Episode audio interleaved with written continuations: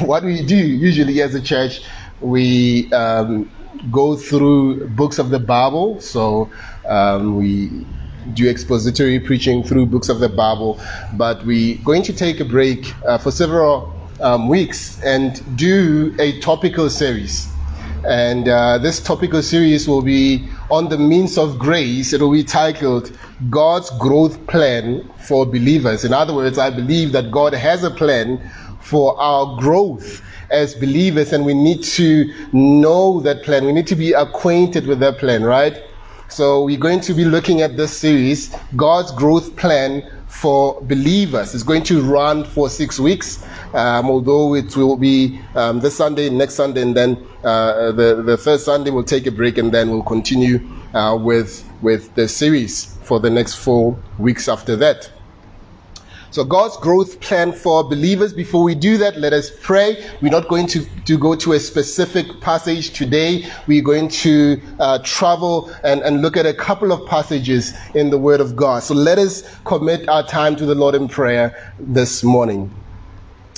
Our dear Heavenly Father, our Lord and God, we thank you for this time that you've given us we thank you that, Lord, you speak to us. Even as we were singing, Speak, O Lord, as we come to you, we pray that you will do exactly that and we will listen to you, O God, and obey your voice.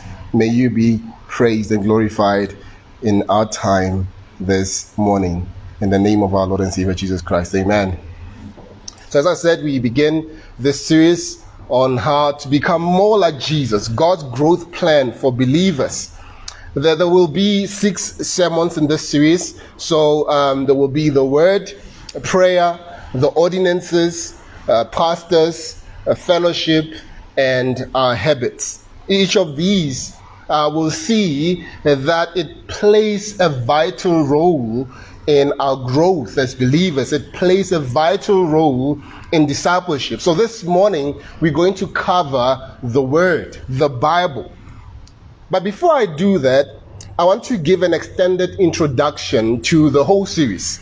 Right? How many of you have made New Year's resolutions for 2021? How many of you, when you thought about this year, you thought about changing some habits or um, even developing some habits? The statistics show that about half of South Africans make resolutions. I read something interesting this week about uh, the other half, um, those who don't make uh, resolutions. Most of them are over 50 years old. Um, and, and why do you think that is the case? Maybe it's because the more you live your life, the more disappointment you face. And belief in the possibility of change starts to wane. Right? One, one writer says that when we are young, we are like uh, baby sea turtles bursting with determination to make it over the dunes to the ocean beyond. But when the seagulls swoop in and start picking us off one by one, so often our dreams and goals are dashed. It only takes a few days before most people start failing on their resolutions, right?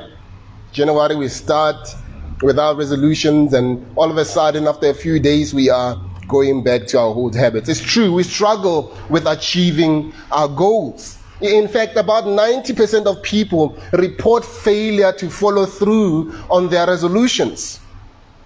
But in light of this reality, I'm not advocating giving up on resolutions. Right? I, I, think with the dawn of the new year, one gets to think about what is most essential to focus on and to, to try to make progress toward our goals. We, we shouldn't allow cynicism and failure to keep us from intentional living. It's not resolutions that I have a problem with, but I do find it troubling that most of the resolutions people make have nothing to do with spiritual growth. Right? Think about it. Over 80% of the resolutions people make are either health related or finance related, right? They have to do with our physical well being. You join the gym January, and the rest of the year your money goes to waste because you don't go. But Paul admonishes us when you look at the Bible especially 1 Corinthians chapter 4 verse 7, to train ourselves for godliness. He says that bodily training is of some value, yes, but godliness is of value in every way as it holds promise both in this present life and also in the life to come. So I want to encourage you this morning to make a resolution to grow as a disciple of Jesus Christ, to, to resolve to grow as a disciple of Jesus Christ. But the question is, how can you grow as a disciple of Christ? How, how, can you avoid the high rate of failure that follows on the heels of most resolutions? Another author, Dallas Willard, has written widely on spiritual formation. And he says that if you want to, to, to make progress in discipleship, you need three things. You need vision, you need intention, and you need means vision, intention, means. And I think he's right. Right? Think about it. First, we, we need vision. We, we, we, need a clear picture of what we are trying to accomplish. We need to begin with the end in mind. Right? And thankfully, we've been given this vision in Scripture. That the, the church is called to make disciples of Jesus Christ who glorify God. And what does that, what does a disciple who glorifies God look like? They, they look like Jesus. And a growing Christian is becoming more and more like Jesus. They will be marked by love. They will, they will love God, love others in the church, love the lost, just like Jesus. And that's the picture.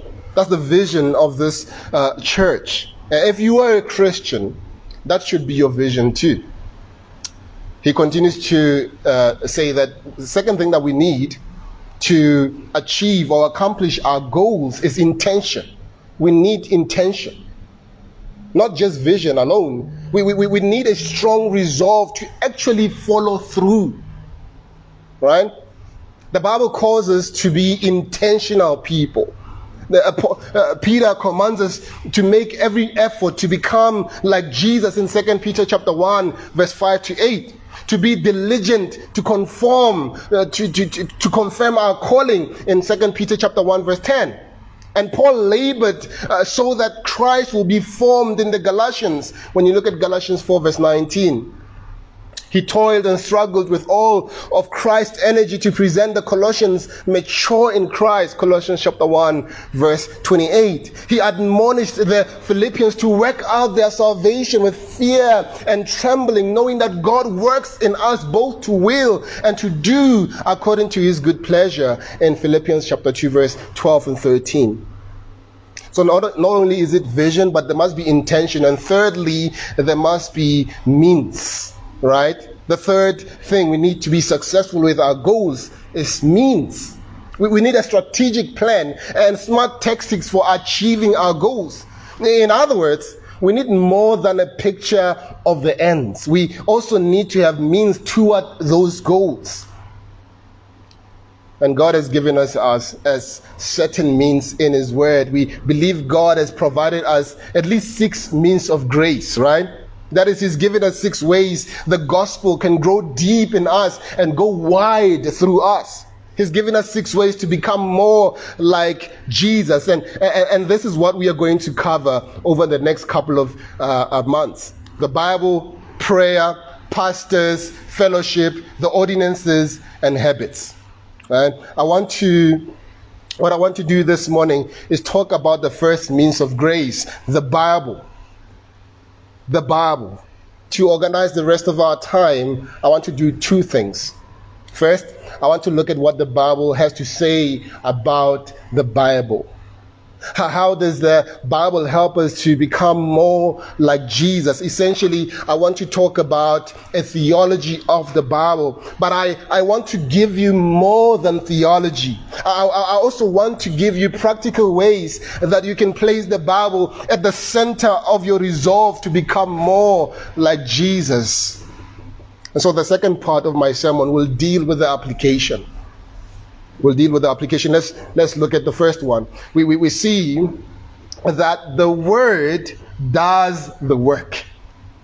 We begin here with the theology. The word does the work. The name of our church is Central Baptist Church, if you've recognized. The, the, the, word central has to do with the fact that we believe God's word is central in all that we do. We, we believe that the, that the, the word does the work. Or to expand that statement, we believe that the Word of God does the work of God in the people of God by the Spirit of God for the glory of God. I hope you caught that. But why do we say that? Why do we say the, the, the Word does the work? I want to offer you three reasons for that. First of all, the Word of God is powerful. God's Word is powerful. The, the word is like the power supply of the church. In South Africa, our power source, our power supply is Eskom, right? Eskom is responsible for keeping the lights on, and these days they hardly do it well, right? Our power lights, our lights come from Eskom. But in the church, our power and light comes from the Word of God. In First Thessalonians chapter 2, verse 13, we read it today. Um, Paul says, and also, and we also thank God constantly for this that when you received, listen to this, when you received the word of God, which you heard from us, you accepted it as the word of God, uh, uh, uh, not as the word of man, but as what it really is, the word of God, which is at work in you, believers. The word of God is at work in you, believers. Paul says that the apostolic word, the gospel that Paul preached to the Thessalonians, was not merely the word of man, it was the very word of God.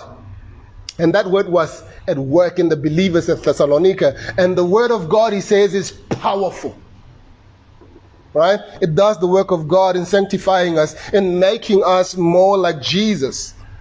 As Mark Dever says, God's word has always been his chosen instrument to create, to convict, to convert, and to con- conform us, uh, uh, conform God's people into His image. it, it is His chosen instrument. God's word through the urgency, uh, God's works uh, through the urgency of His word throughout Scripture. Think about Isaiah 55, verse 10 and 11. Isaiah 55, verse 10 and 11, it says it this way. Listen to this. For as the rain and the snow come down from heaven and do not return there, uh, but water, uh, do not return there, but water the earth, making it bring forth and sprout, giving the seed to the sower and bread to the eater, so shall my word be that goes out from my mouth. It shall not return to me empty, but it shall accomplish, listen to this, it shall accomplish that which I purpose and shall succeed in the thing for which I sent it. God's word is intentional and it's effective. It seeks to get God's work done in the lives of God's people, and it, it, accomplishes just that. The New Testament says something similar. Jesus says, Men shall not live by bread alone, but by every word that comes from the mouth of God. Matthew 4, verse 4. And again, Paul says in Acts chapter 20, verse 32, listen to this. He says, And I have I, I, and now I commend you, talking to the elders in Ephesus, and now I commend you to God and to the word of His grace, which is able to build you up and to give you the inheritance among those who are sanctified. The word of God is able to do what? To build you up. Most of you are familiar with what Paul said to the Romans in Romans chapter 1 verse 16. He says, For I'm not ashamed of the gospel, for it is the power of God for salvation to everyone who believes. Right? And hopefully you get the picture here. That the word of God is powerful in creation, in conversion, and in sanctification. It's like the power supply of the church right? The, the, the word does the work. Our destination is to become more like Jesus, but the fuel that will, uh, uh, that will power our trip toward our destination is the word of God, the gospel of Jesus Christ. It is the first and most important means of grace because it is the power of God. Secondly, it is not just the power of God, but God's word is enough. God's word is enough. There's a temptation in the Christian world to think that the gospel is simply something that gets us into the kingdom of God. And once we are in, we move on to other means. We, we need something more sophisticated than the basic gospel of Jesus Christ. But, but the New Testament teaches us that we never graduate from the gospel. We, we never graduate from the gospel. It is not just a prerequisite course to get us into the higher level of um, the higher level courses. In fact, the gospel is the whole curriculum for the school of Christ. It is the whole curriculum. Listen to what Paul says when he speaks to the Corinthians in 1 Corinthians chapter 15 verse 1 and 2 listen to his words he says now I would remind you brothers of the gospel I preached to you. Listen to these words, which you received, in which you stand, by which you are being saved, if you hold fast to the word I preached to you, unless you believed in vain. Here, Paul is establishing that the word was powerful to save the Corinthians in the past when they first heard it, but also it's powerful now in the present is the gospel in which they stand and by which they are being saved. And it will continue to be powerful in the future and all the way until the end of their lives. It has a pervasive effect in the lives in their lives for, from the beginning of the, of, of the Christian life to the very end. The whole of the scriptures point to and anticipate the gospel of Jesus Christ. Uh, you don't graduate from the gospel. It's not simply the front door that gets you into the Christian house. Sure, it is the front door, but it's also the foundation of the house. It is the roof that covers and protects the house. It is the walls that hold the house up, the furnace that heats the house up. You get the point, right? It is everything. The gospel is everything. We never graduate from the gospel, we never get past the gospel. So many Christians today want to move up and beyond the gospel when it comes to spiritual formation. They are looking for things like Catholic mysticism and contemplation.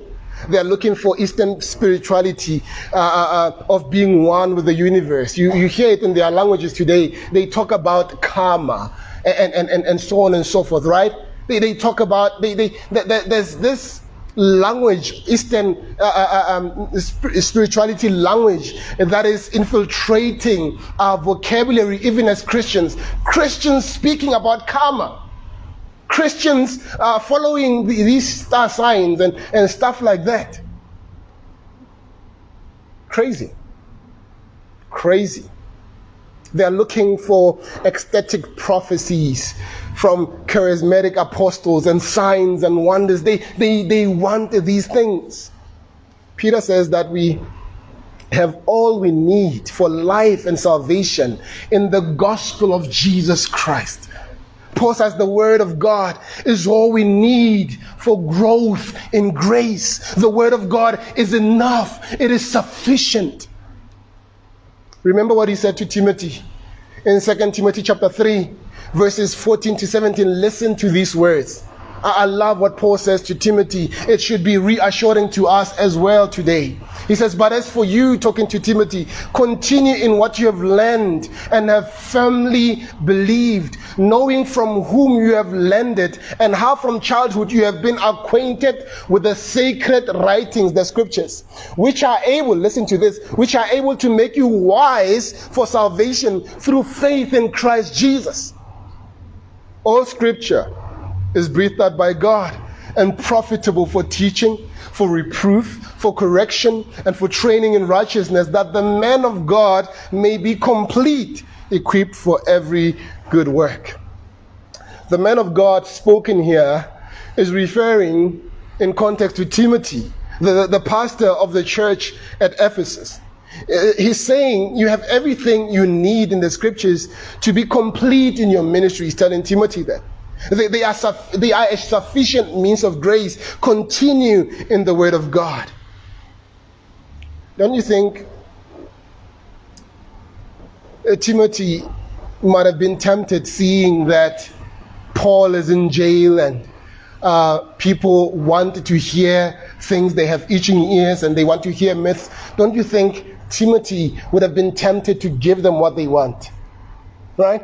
So, so, so Paul is, is exhorting Timothy from a jail cell. Remember, Paul is about to die, and he is sure this time that he's about to die.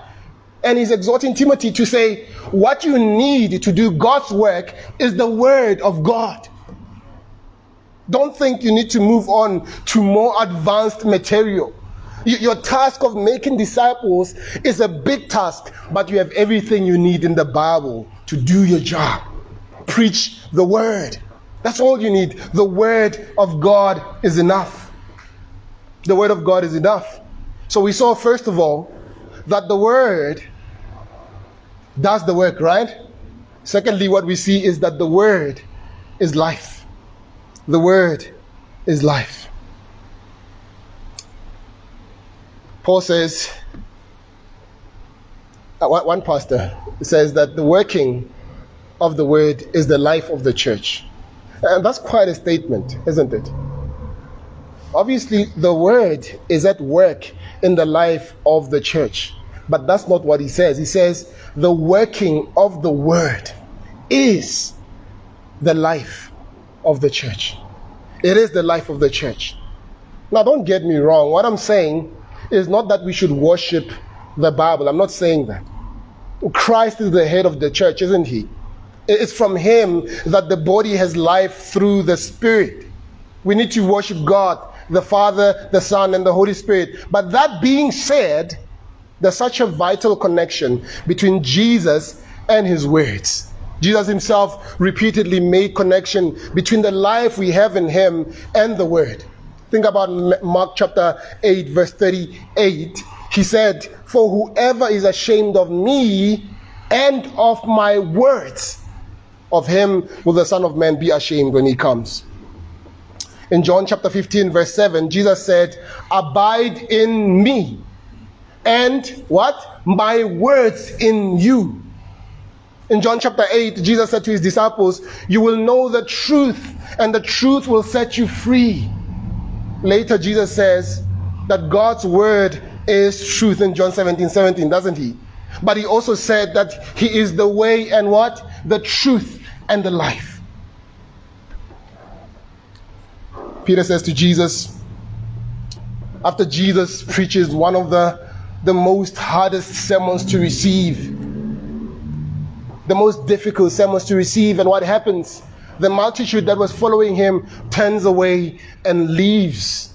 And Jesus looks at his disciples and says, Are you going to leave also? The words of Peter are piercing. The words of Peter must be instructive to the church even today. He says to Jesus in John 6, verse 68, Lord, to whom shall we go? You have the words of eternal life. To whom shall we go? In other words, brothers and sisters, if we shift from Christ, we deny ourselves words of eternal life. Peter recognized that we, we can go to our businesses that were successful. We, we can go to, to, to our former lives, but he says, To whom shall we go? Everything is meaningless, right? Everything is meaningless. What does this say? Heaven and earth will pass away, but my words, my words, right? My words will not pass away. Everything else is meaningless. The words of Christ are the words of eternal life. Do, do, do you see the connection here? if we want to be his disciples, to become like him, to be shaped by him, if we want to live in Christ, then we have to live by his word. We have to live in His Word. Eternal life is not just something that happens to us after we die. Eternal life is something that we have now by the Spirit. Of course, we will experience it fully and more blessed when we are in His sight, right? But we have it now. It doesn't simply refer to the quantity of our life, it refers to the quality of our lives. We've spoken about this. Eternal life is knowing Jesus, living in Him, abiding in Him. As we abide in Him, we bear fruit. We become more like Jesus. And that's our goal. That's our resolution. But we can't abide in Him if we don't abide in His Word. We can't have life if we are not living in His Word. That's why if we want to grow in Christ likeness, we have to let the Word of Christ dwell in, us, in, in us richly. Isn't that what Paul says in Colossians chapter 3, verse 16? Now, as I said, that I don't want to just give you a theology of the Bible, right? I don't want to just tell you about what the Bible says about the Bible. Theologians call this that they say that the Bible is autopistic, that it, it is self authenticating, and we see that. That the testimony about the Bible concerning the Bible. But I don't want to do that. I want to go into application now. But I want you to see how powerful the Word of God is. It's, it's a means of grace. When we think about God's growth plan for us, He starts here with the Word. The word does the work, doesn't it? It's what God uses to save us and to sanctify us. It's all we need to become more like Jesus. If that's true, then we need to live our life in the Word. How do we do that? With the rest of our time, I want to offer two applications, just briefly. We need to hear, first of all, we need to hear the Word. Secondly, we need to read the Word. Hear and read. First, we need to hear the word. This is the most basic way we take the word of God in. We simply listen to the word of God being read in our service on Sunday morning and we hear it preached by the pastor. Some people think hearing the word of God in church is so basic and elementary that they may take it for granted or even disregard its importance. Now, that probably sounds self serving coming from your pastor, right? it's like your pastor is some kind of agenda. But let me let me read to you what the late Jerry Bridges said about this. He says this.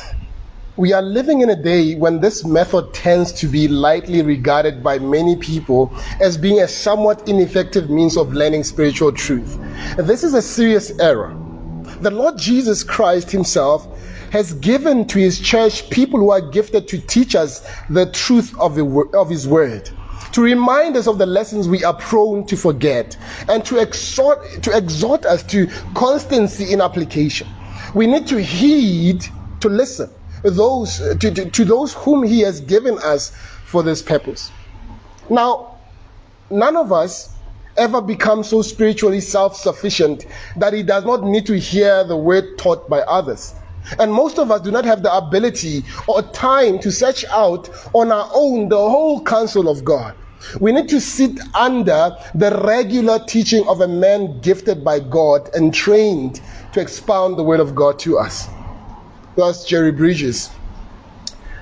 I would go as far as to say that the most important spiritual discipline of your week should be your time in corporate worship where you hear the word of God being read as we were reading First Thessalonians, being sung as we were singing about the word, prayed and, and preached.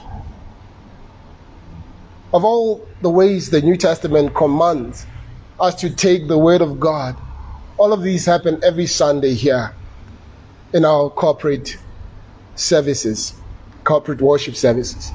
Now, one of the reasons hearing the word of God in, in corporate setting is minimized is because it can be seen as too passive, right? It's, it's too easy for it to go in one ear and come out the next. And that's a good point, right? But my response would, be, would simply be uh, that hearing the word on Sunday doesn't have to be passive and, or shallow. The, when you think about the Bereans in Acts, they they didn't listen to Paul's sermons passively. They, received the word with all eagerness, examining the scriptures daily to see if these things are so. Examine the scriptures for yourself. So don't take my word for it. Don't take the fact that I said it, then it must be true. Read it for yourself and examine what the scriptures say. Right?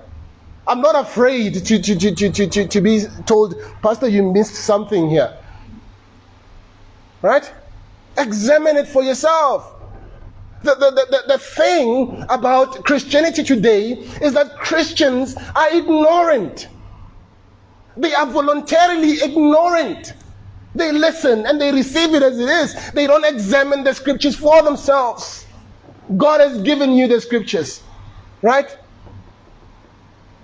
This is not the medieval age where only the, the, the, the, the, the father had uh, the, the, the Bible in front of him written in Latin and he couldn't even read it himself. In fact, that's, what we, that's where we get the word abracadabra. Um, they were trying to pronounce a, a, a Latin word um, for, the, for the communion, and because they couldn't read Latin, Latin themselves, they ended up saying abracadabra. And so magicians started using it. I would encourage you that when you hear the word of God, you actively hear it being preached. Read the passages for the upcoming week. Ask about it. Right? Ask what is being preached next week. Come up, come to church prayed up, eager to hear the word. Then go and study the scriptures after Sunday morning to see if what I say is the, the, the right thing and then apply the word of God. Jesus says, Blessed are those who hear the word of God and keep it. This is important, isn't it? The goal is not simply to passively hear the word of God, the goal is to keep it or obey it.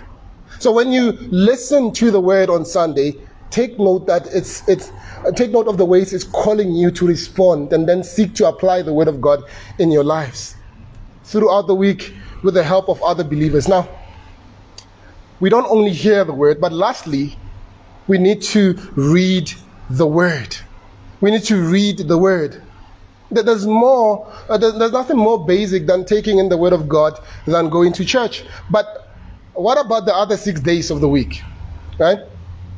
If you want to experience the power of the life of the Word of God, you need to cultivate a, a habit of reading it yourself daily. Church attendance is becoming less frequent in this country. But the frequency of personal Bible reading is even worse. One uh, poll said that 18% of born again Christians read the Bible every day. And that saddened me. But it doesn't surprise me. It doesn't surprise me. What surprises me is that 23% of Christians say they've never read the Bible. They never read the Bible. Now, there are some of you here who would like me to talk about maybe about memorizing the word, meditating on the word, and studying the word. And I'm all for that, right? I'm all for that. If you're going to grow in Christ, you'll certainly want these things and, and that will make progress in, in, in, in and, and you want to make progress in them. But if Bible reading statistics apply even here to, to Central Baptist Church, it seems like we may need to start with the basics of reading the Bible. You can't memorize, meditate, or study if you can't even read the Bible. So let me make a couple of practical suggestions. Get a Bible reading plan, right? There are so many Bible reading plans that can help you get through the, get a devotional. Um, Auntie Elvie uh, makes devotionals uh, available every year. Um, so get a devotional uh, or a study Bible that will guide you through the plan that you are reading. And I'd encourage you that get a plan that takes you through the whole Bible, right? Through the whole Bible. Some people are so overwhelmed by the task of reading through the whole Bible. But did you know that you can read through the entire Bible in less than 72 hours? if you took 72 hours, you, you don't eat, you don't, and you just read, you finish the Bible. But that's how how long an average audio Bible is 72 hours.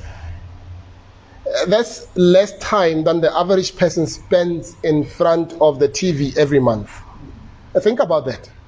If you swapped out your media time for Bible time, you could read through the Bible in four weeks.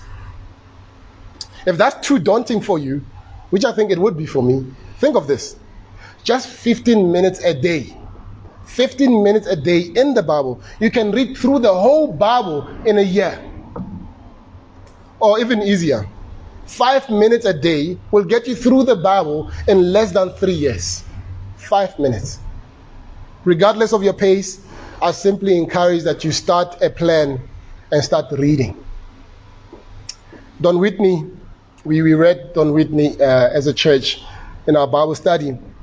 He tells a story of a man who was severely injured in an explosion.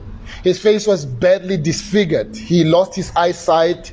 He lost both of his hands. He was a brand new Christian when that happened. And one of the greatest disappointments for him was that he couldn't read the Bible anymore. But then he decided to try to read the Bible using Braille. Since he didn't have any hands, he tried using his lips. But he discovered that the nerve endings in his lips were too badly damaged that he couldn't feel anything. But one day, as he brought one of the Braille pages to his lips, his tongue happened to touch a few of the characters and he could feel them. He could feel the characters in, in, in Braille. It was like a flash, in a flash, he realized I can read the Bible using my tongue. At the time the story was written, he had read through the Bible, the entire Bible, four times. That's remarkable, isn't it? It's amazing. And it's quite motivating. If, if he could read the Bible through four times with his tongue, then surely we can discipline ourselves to read the Bible too, right? This is a means of grace that will bear fruit in your resolution to become more like Jesus this year. God has given us the word. We are a country that has freedom of religion. We can walk with our Bibles in the streets. We can read our Bibles without anyone bothering us. Let us take advantage of that. Right? Let us take advantage of that. Remember the words of, the, of Job who says, I desire your word more than my necessary food. And let us spend time in the Word. In the Word, it is God's growth plan for believers. We'll continue next week with the series. Amen. Let's pray. Our dear Heavenly Father, Lord and God, we want to thank you.